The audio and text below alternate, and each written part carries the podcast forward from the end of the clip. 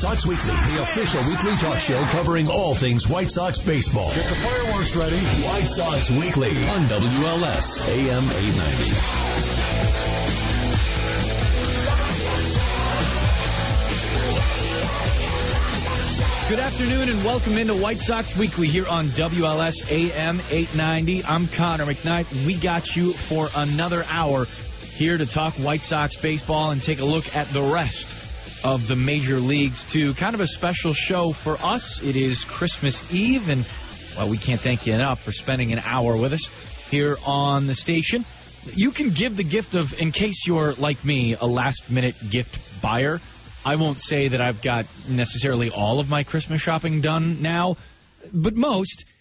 Thing of it is, I'll probably end up buying a couple last minute things. And if you're looking, like me, for a couple of last minute things, you can give the gift of White Sox baseball this holiday season. White Sox holiday packs include ticket vouchers redeemable for 66 great games in 2018 and start at just $29. Each order is shipped with a decorative card. Vouchers do not need to be redeemed at the same time and can be spread across multiple games so your holiday cheer can be spread across as many baseball games as you can possibly find. Uh, visit whitesox.com slash holiday packs for more information or to order yours today. Here's what we're up to on the show this afternoon. First and foremost, we continue and we'll wrap up the last position in our review preview series. Position player, I should say. We're going to go at right field. It's the one we've been kind of putting off uh, for a couple of weeks. We had some news around the winter meetings. We shuffled a thing or two because of some free agent signings or, or lack thereof, and that's why we did some relievers earlier. Uh, we are hitting right field today. That means we're talking Avi Garcia. That means we're talking Eloy Jimenez, and that means we're going through the system because the White Sox really do have some some interesting talent in right field, other than the All Star Avi Garcia and other than top prospect Eloy Jimenez. So we'll get to those guys. We'll go down the list. We will next week, as long as there's again no news to cover, or at least uh, no breaking news to cover. Next week we'll get into the starting pitchers.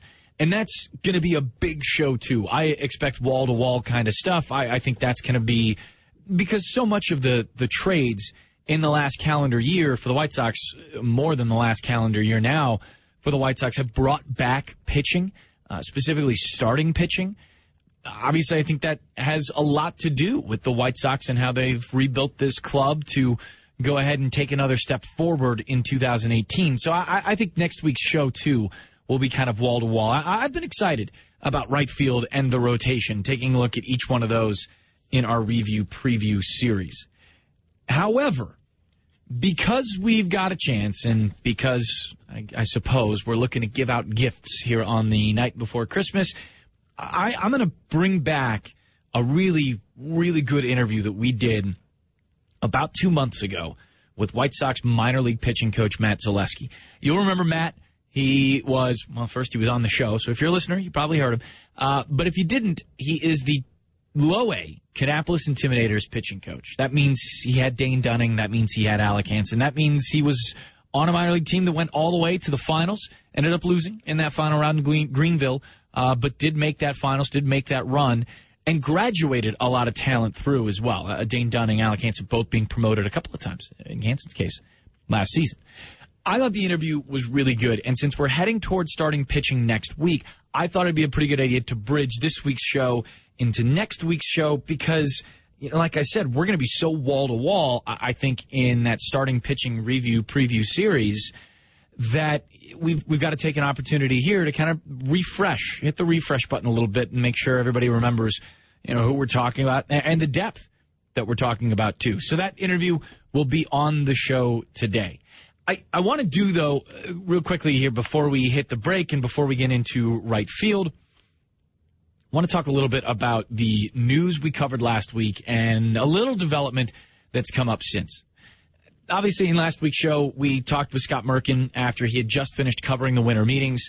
There was a lot of noise and a lot of rumor around Manny Machado of the Baltimore Orioles and the White Sox being, according to a lot of different reports, involved in the bidding process or, or making an offer, I should say. Bidding kind of sounds like a free agent more than it does a potential trade target, but they were throwing offers around apparently about Manny Machado. Turns out Dan Duquette runs the Orioles, makes the baseball decisions there. He, he says he's going to hang on to Manny Machado, that the offers weren't, I suppose, overwhelming enough to necessitate a move of Manny Machado. And I just, instead of taking this from the White Sox point of view, which is something we did, you know, pretty much all last week, let's get there by taking a look at it, I think, quickly from the Orioles point of view. Something that's been reported over and over again is, and I, I don't know if this is true, I just, you know, it, it's out there in the bloodstream often enough to merit bringing up here on the show, is somewhat of a, somewhat of a fear, I suppose, on the Orioles side of Manny Machado, one way or another, ending up in Yankee pinstripes. Not fear of going to a division rival makes some sense, I suppose. The Yankees have a ridiculous farm system, same as the White Sox. It's just they're they're constructed a little differently, right? The White Sox have a number of arms, which you know we're going to talk about in next week's show. And the Yankees have, you know, a couple of arms, but some that got hurt this last season. Uh, more so the bat collection, right? There's Gleyber Torres. There's Clint Frazier in the outfield, the red-headed one, who I quite like a bit. And I suppose if you did have that worry, and, remember those reports were out that the White Sox maybe wanted to flip, but I, I don't, I don't think there's much merit to that anymore. I, I don't know that there ever necessarily was. Not to bag on somebody's reporting. I mean, you, you hear it and you go for it. You hear it and you get it sourced correctly, and and you go with those reports. I just, I, I would have a tough time envisioning uh, that kind of trade working out, and and keeping the window open the way Rick Hahn has said the White Sox are looking at keeping the window open long term, you know, increasing the chances of making the playoffs multiple times by gathering a young, large, young crew of really talented players. I just don't think that if you were to pick up Manny Machado and then flip him at the deadline, that your return is going to be quite as good as it would be right now if you're the Orioles trading him stick with the Orioles' point of view for just a second, since it's, it is what we decided we were going to do here. They put themselves, I suppose, in a bit of a tight spot. The Orioles, for a while now, have had offenses and defenses decent enough to get them in the conversation for a wild card or perhaps even the AL East, depending on the year and depending on you know whether that's a, an up or a down year for one of Boston or, or New York, I suppose and the Rays as well, but we're going a little bit farther back than, than probably we ought when we're bringing in the Rays. That said, they haven't been able to get pitching put together. Kevin Gausman, uh, who might be their ace in waiting or might be their ascendant ace, has, you know, struggled at times and I think been held back some too. Uh, Chris Tillman had a, a really rough year last season. They let go of Miguel Gonzalez, I, am not entirely sure why. And Miguel had himself, you know, a, couple of good seasons here on the South Side too, and we'll see where he ends up in free agency. Uh, where Miguel ends up could be here on the South Side. Who knows? That said, you hang on to a guy like Manny Machado as long as you can. I, I understand wanting to, you know, make a decision on that talent, or, or at least hold on to that talent as long as you can. But in the position they've, they've kind of put themselves, paying what they did for Chris Davis, um, getting themselves into a, a financial situation where they've maybe not given themselves the flexibility that they needed to sign a generational type talent, and certainly a guy that's going to find a, a generational type contract in Manny Machado when he hits free agency after this coming season. They've put themselves in a bit of a bind, I suppose, and I I wouldn't be I wouldn't begrudge them, and I don't for not making a move if you've not been blown away. We've we've seen we've seen Rick Hahn do the same thing. Held on to Jose Quintana, waited for the opportunity to get there. Obviously, Jose had to pitch a little bit better after the first couple of months uh, of that season and making a trade and, and and making sure the value came back correctly. But you know, with with the rumors now, with the reports now, I shouldn't say rumors, reports now that that say Manny Machado is going to stay put. I think you know, essentially two things. That I can understand the call being made by the Orioles, um, whether they're dealing with the White Sox as the top offer or, or other teams as the top offer. And quite frankly, I get the sense from White Sox fans, at least, you know, interacting with some on Twitter and kind of hearing the chatter, that there's a little bit of an, uh, and I kind of find it funny in a good way, a little bit of an exhale a little bit of a okay, let's just move on with with the players we've got, with the talent that that the White Sox are developing, with the kids that we've heard about over the last 18 months or so, and see what happens there. And I find that to be pretty exciting. I'll tell you why. Because they've shown you, the kids, I mean, and I suppose the White Sox front office too, that they've so far picked some pretty good talent. And that these kids have stepped up to a lot of the challenges. Yeah, there have been some setbacks, but specifically, if you look at starting pitching, a lot of the guys that they acquired and, and drafted over the last year, remarkable steps taken. Michael Kopech ascended into what might be the best starting pitching prospect in baseball. Alec Hansen has regained all of the momentum that he was carrying from his junior season at Oklahoma into the senior season. If he'd have come out, I know you, you've probably heard this a thousand times, but I think it's worth repeating. Hansen could have been a 1-1 guy, the top overall guy if he came out after his junior year. He had a horrible senior year and has put it back together in a really big way with the White Sox. The steps taken here have been some fun ones to watch. And I think we saw some of that reaction, some of that, some of that exhaling maybe from, from Sox fans. And good on you. I, I think it's, I think it's great that the investment is there in this process and in these kids so that when the name of a potential superstar is brought up, you raise an eyebrow a little bit. It's not just done.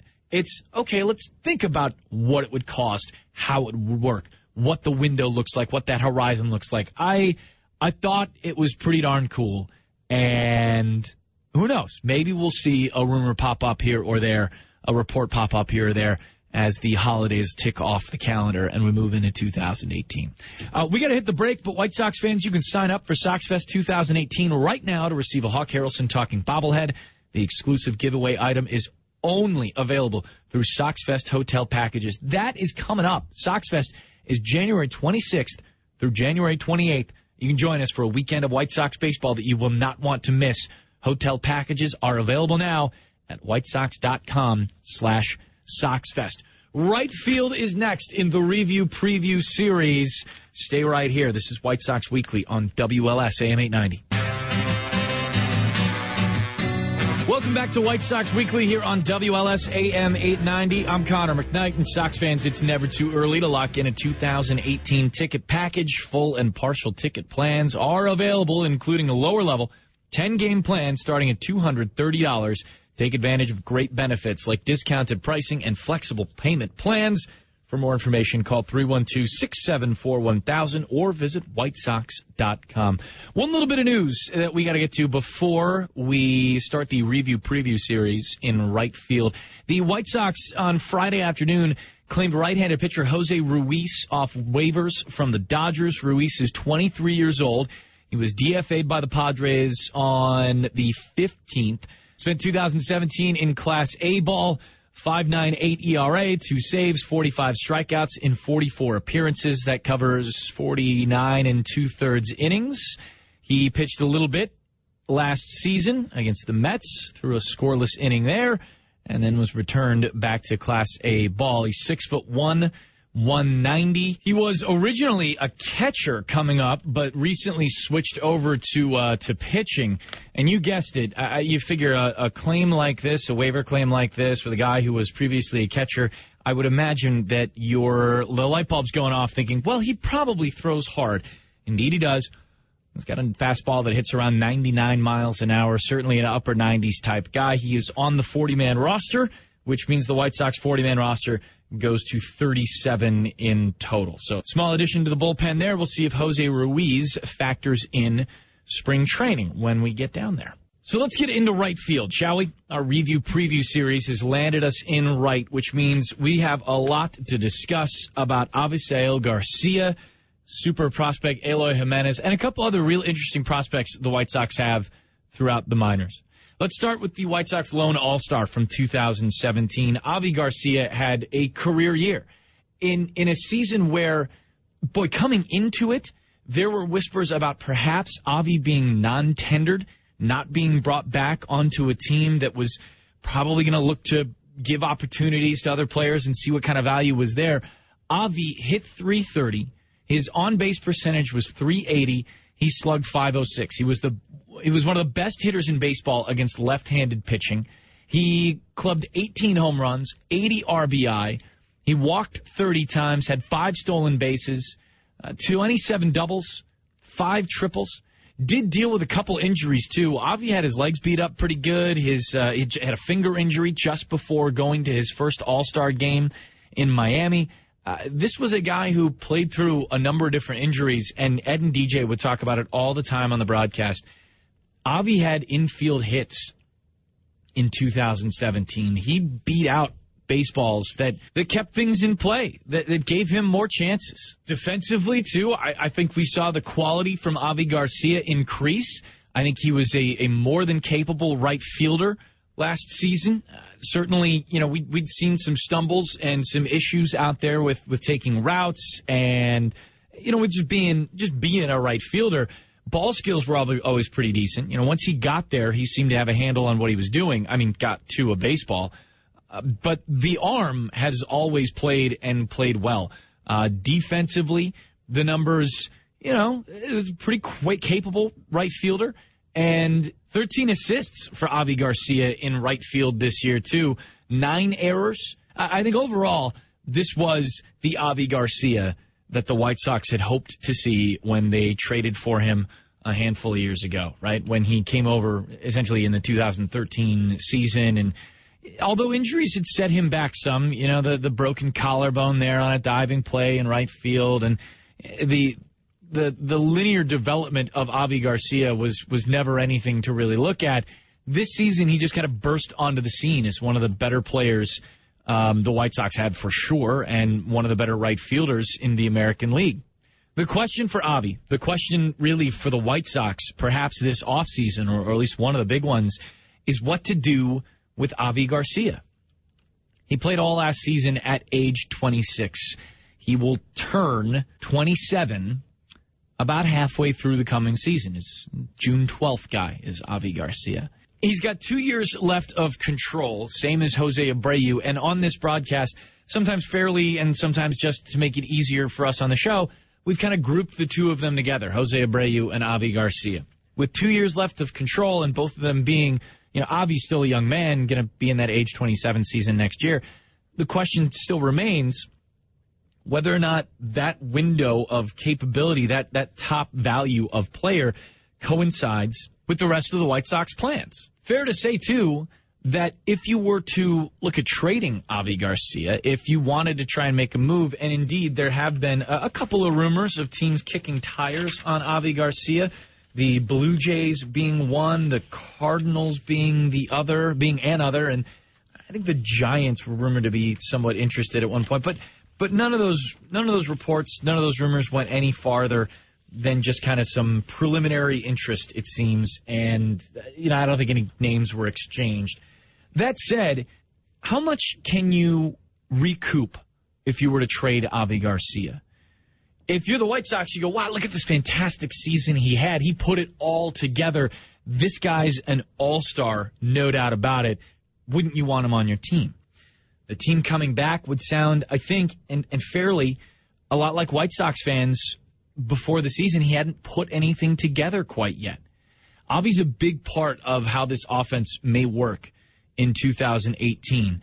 And it might not be, it might not be that he's part of the team long term, that he's part of the team long term. But his first couple of months, you know, how he gets started in 2018 may well define the rest of the year or help define the rest of the year for the White Sox. Certainly so much of it is going to be development of young talent. We're talking Tim Anderson, Yoan Moncada, Giolito, and Lopez, and perhaps Kopech if he's up. You know the names. But for Avi, it's kind of a situation where he has to yet again prove it. After a season like he had, you, you hate to be in that situation, I suppose. Uh, but on the other hand, you know, he's coming off of the most successful year of his career. Confidence likely has, has never been higher. And, you know, he's got a chance, I would guess, too, to stay a little healthier than he was last year. He played a lot of games, and, and credit to him for, for getting in uh, 136 games last season. I think the White Sox were pretty cautious when injuries did pop up, knowing that they were headed for the wins and losses that they were. But, you know, Avi played through some, and with a little bit of luck, he's got a healthier 2018 than 2017. Maybe that means, you know, more consistent production. Maybe that means a little bit more power, which is certainly something, or if you were going to point to one thing that Avi could improve on, perhaps, it'd be a little bit more consistent power. 18 home runs, most he's ever had in a single season. Um, but, you know, with the build he has and with the way he's hit the ball, uh, nobody puts it on the ground or, or really hits liners as often as, as Avi does. A little bit more loft, and, you know, who knows what the ceiling could be power wise for Avi Garcia. We got to hit a quick break, but Avi's certainly not the uh, not the only right fielder we're going to talk about in our review preview series. So stay right here. We'll be right back after the news and continue going into right field. We'll talk a bit about Eloy Jimenez and the rest of the White Sox prospects in right. I'm Connor McKnight. You got White Sox Weekly on WLS AM 890. Welcome back to White Sox Weekly here on WLS AM 890. I'm Connor McKnight, and if you've ever dreamt of being a White Sox player, well, now is your chance. You can attend the 2018 Chicago White Sox Fantasy Camp at Camelback Ranch, Glendale, January 14th through the 20th, and you will be treated like a pro. For more information or to reserve your roster spot, call 623-302-5078 or sign up at whitesox.com. We are finishing up as best we can our right field review preview part uh, series, really, of the off season. Uh, we kind of wrapped up Avi Garcia, or close to. Some of you might be saying, but wait, Connor, where's my highlight reel for Avi Garcia in 2017? Hold your horses, it's on its way. We'll just finish up with a couple of prospects, I think. You know, in right field this year for the White Sox, really it was it was the Avi Garcia show. So I feel pretty confident that we can move down through the minor league system and take a look at some prospects. You may have heard that in the Jose Quintana trade, the White Sox recouped Eloy Jimenez, one of the top prospects in baseball. Quite simply, uh, Baseball Prospectus ranks him the number one prospect in the White Sox system. He was absolutely stunningly productive before coming over to the White Sox from the Cubs, and once he got to the White Sox organization, he was even better. Uh, people describe uh, scouts, people who have seen him and put eyes on him, describe the power as top of the scale, plays to all fields. He lets the ball get deep and can hit for average. He's everything. Certainly, every prospect has warts, and Eloy has his. There's a little bit of swing and miss, of course. Uh, the defense is kind of a question mark at this point, especially since he's so young and doesn't perhaps cover the kind of ground uh, that you might like. If he does fill out, get older, slow down some, you wonder if the corner right field spot is his. Certainly, uh, the idea is and the hope is that the bat will play at any position. I'm talking about DH or, or perhaps, I suppose, even first base. But the idea is that he's going to hit and hit for power. And that bat is going to be the kind of first division bat that you trade a, a top elite starter like Jose Quintana for one of the more interesting things for me going into spring training this year is going to be where is Eloy Jimenez assigned to start the 2018 season? Really, for Eloy and for Luis Robert, I, I guess those are kind of the two things. You could make the argument that Eloy has proved himself ready, I suppose, for AAA baseball. Um, he only played 18 games at AA Birmingham, so obviously that argument is there too you know, maybe a reassignment to double A and you let him tear that thing up before he goes to triple A. That's probably the likely path. But I, I'm going to find, I'm, I'm going to be really excited to see where Eloy and Robert end up uh, to start the season or begin their seasons in 2018. Let's move down into the minor some and deal with another two prospects who had some pretty impressive seasons this year. Luis Alexander Basabe and Micker Adolfo. Both of them came to the White Sox in stunningly different ways. Luis Alexander Basabe, LAB, was picked up in the Chris Sale trade from the Boston Red Sox. Micker Adolfo was one of the big, you know, first big international signings of the White Sox after uh, cleaning things up and making things right in their international markets down in Latin America. Adolfo, who, you know, signed incredibly young, is still 21 years old. And he put things together in 2017 at Kannapolis. Uh, not the overall, you know, groundbreaking season, but really started to, I think, have an idea of what he's trying to accomplish at the plate, played within himself a little bit. There was certainly some rawness there. There was certainly some swing and miss, but I think, you know, his year this year showed you the, showed you the rawness and the the talent to dream on some. A similar season for Luis Alexander Basabe. Got to the White Sox a lot different than Adolfo, but Basabe at High A Winston-Salem was able to put things together fairly well. Uh, had some stretches of, of getting hurt and had some stretches of, of disappointment, but I think for the most part, scouts still see some of the some of the rawness and some of the talent there that's yet to be refined, yet to be really kind of pulled together into one consistent run. We'll see where Basabe ends up being assigned this year too. I would imagine High Winston Salem would be a, a pretty even task for him. Uh, but for Luis Alexander Basabe, a guy who could play a little right, play a little center field, we'll see. Uh, it's it's kind of a year to this is a show up year, I, I, think, perhaps, in a little way for Basabe. We'll put a bow on right field, though I wouldn't be surprised at all if we get a little deeper into the minor leagues as we get closer to spring training. You hear the music, and that means one thing time for the 2017 Avi Garcia highlight reel. Aye. The pitch is swinging a high fly deep right center field. Racing to the track. At the wall. It's off the fence. Extra bases. Buxton down on the warning track and right. The throw's cut off. Scoring Frazier to third. Garcia. 2 nothing Sox. Gives her waits in the 0-1 pitch, a high fly to right. It's going to send Garcia back to the track, reaches up, makes the catch. Here's the 2-2 with two outs. Swinging a high fly to center. This one's charged. Going back to the track, at the fence. He's got two home runs tonight. Does Avisail Garcia. This one to center field. Garcia is number one in the American League against left-handed pitching. He's in his first All-Star game. Got a great arm, good athlete. 3-2 pitch, swinging a pop-up right center field. This hit better than I thought. Buxton going back. This is carrying off the wall. And this one may have gone over the wall for a home run. Yeah, he went opposite field to right center, and the Sox do lead and lead three to two. Jimenez to look at third to one one. Swinging a shot up the middle, that's a base hit. Moncada scores. How much did you drive it in? Six. it's eleven more White Sox. Wow, have a day, a career day for Avi Garcia with four hits, six runs batted in. More White Sox Weekly when we come back. I'm Connor McKnight. This is WLS AM 890. Welcome back to White Sox Weekly here on WLS AM 890. I'm Connor McKnight. We're continuing our Christmas Eve edition of White Sox Weekly here this afternoon. Glad you could join us.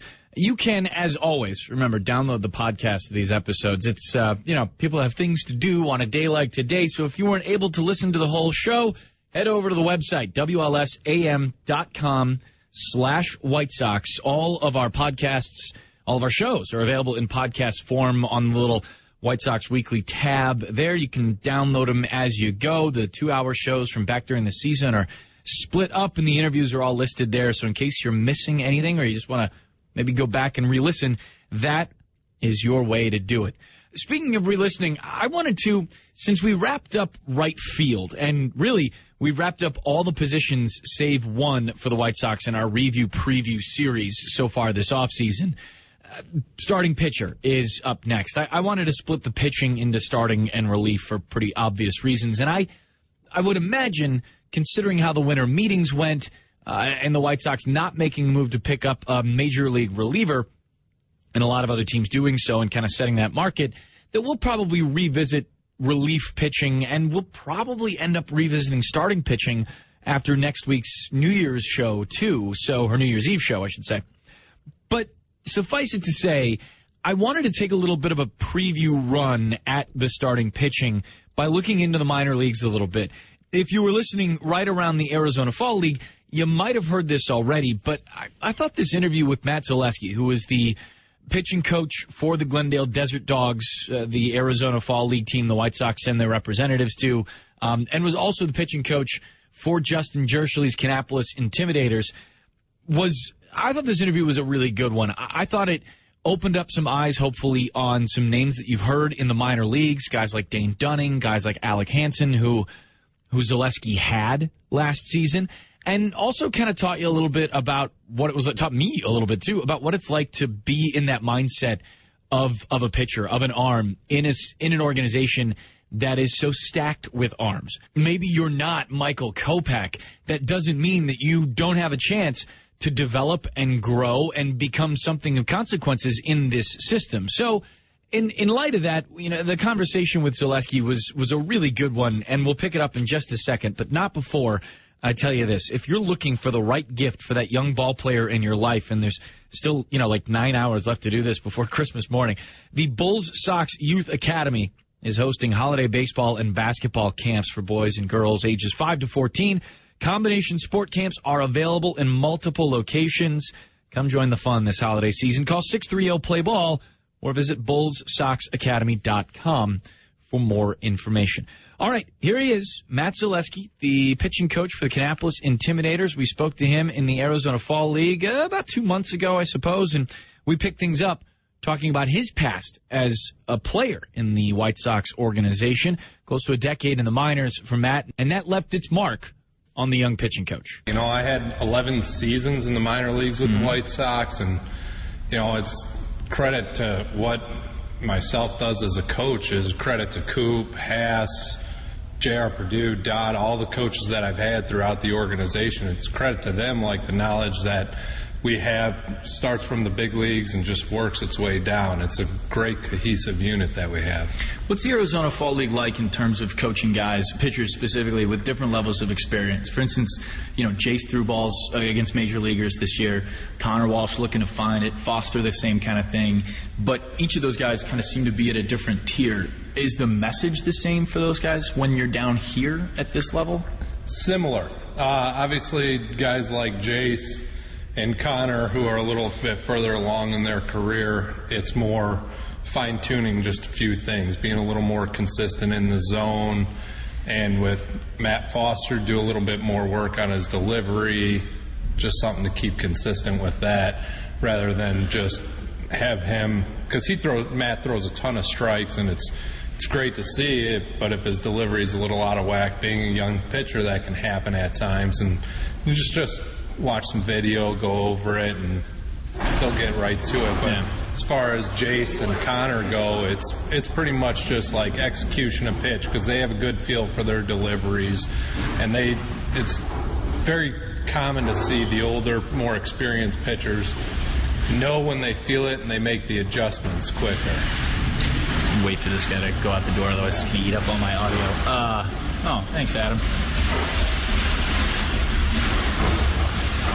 So you, and this is this won't be a, a thing, but like, do you get like a literal checklist from other organizations about like, hey, here's some stuff that we want to we want our guys yeah. to have to work yeah. on. Here are keys for a couple of players. Yes. Interesting. That's kind yes. of really hard it's, for you it's, to do. It's different. You have to watch a ton of video. Yeah. And that makes sense. It's video and like like some of the guys will say, hey, we want this guy's slider to be at 85 it's at 80 right now. It's like, I don't have okay. a magic touch. You just dial that up. I can write it in the report that it was 85. That's great that you want that. I'm so happy for you that you right? want it that way. Right? Lord. All right, uh, we'll hop back into it then. Um, so I, I, joked with Connor Walsh a little bit about this. Uh, are, are, you the guy then that has the duffel bag full of the White Sox cutter that you just hand out to pitching prospects? Like, do you are you the guy who delivers that? Uh, no, that stems from uh, the big leagues again with Coop, uh, Hass, J.R. Perdue's big cutter guy. J.R. is the one who taught me my cutter, and it stems like it's very common grip, like that. It's just trickled down through the system, and it's just it seemed to work. Whether it's a slider or a cutter, right? It always seems to work. Does does it work because I don't know, you tell me, does it work because the adjustment isn't that big off the fastball or does it work for guys who have a delivery that sets well for it? I, why is it so seemingly easy for you guys to get it to guys? It's very similar to your fastball. It's okay. just coming off in your hand a little differently. It's not really a huge like turn the wrist, snap it off, anything like that. It's just coming off the fingertips a little bit differently and causes the cutting action to it. So at Kannapolis this year, you saw two big guns come through, and, and more too. I'm, I'm, sure there's a lot of talent. Sox fans, though, are going to be most familiar with Hansen and with Dunning. Let's talk a little bit about those two and the steps that you saw them make. Obviously, the whole you know point something ERA for both of them kind of speaks for itself. But as you saw them grow and struggle some too in, in some starts. Mm-hmm. What were the big knocks for them? What were the big pluses? Uh, start out with Hansen. Like he's made progress from the time he got here to when he left Kannapolis at the half this year, and his delivery's gotten cleaner. His consistency's gotten a lot cleaner. Like when we were in rookie ball together, it was pretty much he could just outstuff everyone. Yeah. There's some better hitters in Kannapolis. You know, there'd be days where he could just outstuff everyone. And then he'd have days where it'd be 10, 15, 12 strikeouts, and it would be days that he was locating his fastball off speed, both off speeds that he has really good in the zone. It was just he's a special player, and Dane's the same way. And I know he had, didn't have probably the year he wanted to in Winston, but his first eight or four starts with us, it was unbelievable. Like I think he walked one guy and fastballs to both sides of the plate, mixing speeds, good breaking balls, change of speeds, good changeup his, he has a great four pitch repertoire, and so does Alec. To his credit, he worked and worked on his changeup in the off season. It's gotten tremendously better throughout the year. When you get a guy like Dane or or like Alec who could have gone one one if his senior season goes a little bit different at Oklahoma, obviously, um, how how do you keep the carrot up in front of guys where you know and they know that they're moving up at some point this year? You know, it just if it's a bad outing, try and keep. If they're feeling low on confidence, just try and bring back to that they know they need to see how good they actually are. Mm-hmm. Not necessarily just focus on like okay what went wrong, but like let's go what went right that outing. And sure, if there's some delivery issues, we can attack that and go after it. But if it's like you, it's baseball, like you can have your best stuff one day and get beat up. It's it's the game. It happens. But as far as like, it's more of a confidence thing with younger guys that I see that trickles down and you get, guy gets hit around, man, I felt like I had my good stuff. Well, yeah, it's the game. Like, let's go and see, because our eyes as pitchers tell us something different than what the video actually tells us. Like, you may think you located a fastball down and away. Realistically, it was a little bit up, and then that was the double that scored two runs. Mm-hmm. So it's like, okay, let's break stuff down. But those two are both tremendous on far as like kind of wiping each start away from itself and just building on their next one. So at, at that low A level, um, I would imagine that's. It, it, seems like that's a point where not all the guys, but a lot of guys do start to go from starter role, whether they were in college or JUCO or whatever, into a reliever role. How has that conversation worked for you with guys as you transition them into shorter and shorter stints? Uh, we. I, for us, we haven't had to take anybody in Kannapolis this year and move them from a starter to a reliever, so that was very fortunate. And it's not an easy transition. We've had a couple guys come from the reliever mm-hmm. side to be a starter. We had a couple guys come down from Winston to relieve to start, and That's it's right, yeah. it's not a bad thing because you can actually a starter or a reliever, it's a pretty easy transition. You just have to.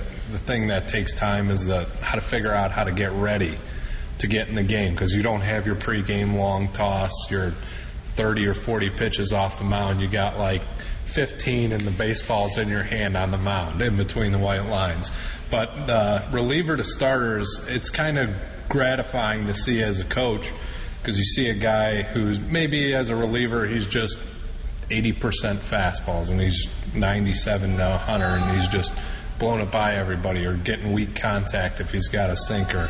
Trying to get them to realize that you can't go through more than a lineup once right. with that. And like you have to develop some pitches and some pitchability on what to throw and what counts and execute and all that stuff. And that was kind of fun the second half of the season. You know, first half we had a great season. We had all those tremendous arms and it was great to win. And, you know, each pitcher showed progress and developed, and it's great to send them on their way. You know, they they absolutely had earned it, and then had the new group of guys come in, a couple from Winston, a couple from Extended, and just getting to work with the new new group of guys for the second half was kind of fun. You know, even though we didn't win games, it's not always about winning. Yeah, we love winning as a coaches, but if they come in on June 15th or whatever, and we can see them get better by the end of the regular season, then that's just it feels good for us. Because not necessarily, especially in our organization, we're not going to you're not going to have too many guys like Chris Sale, Carlos Rodon, who just it's obvious. They're there, Yeah. they're there, their talent's there, everything goes. And there's going to be some time that it takes to develop some guys, and you know, hopefully we continue to do a good job as a minor league side and produce more guys like that. That's White Sox minor league pitching coach Matt Zaleski. You can catch the interview, like we mentioned, WLSAM.com slash White Sox. You can catch all of our podcasts there. That's going to do it for us here on White Sox Weekly. Before we let you go and send you off to a Merry Christmas, there is no better way to watch a White Sox game than in premium seating. The Chicago White Sox offer all inclusive club areas, private suites, and the best locations and accommodations. We have the perfect option for two people or the whole office. For more information, call 312-674-6330 or visit whitesox.com. Thanks so much for listening. We will catch you next week, Sunday at noon. The review preview series will take us to the rotation, and that will, in effect, wrap up our 2017 here on the show. We'll have hit every position and making it look like we almost planned it. That'll wrap up the year as well. Have a wonderful holidays. Merry Christmas to those of you who celebrate, and a Happy New Year to all. We will catch you Sunday at noon for the last White Sox Weekly of 2017. I'm Connor McKnight, WLS AM.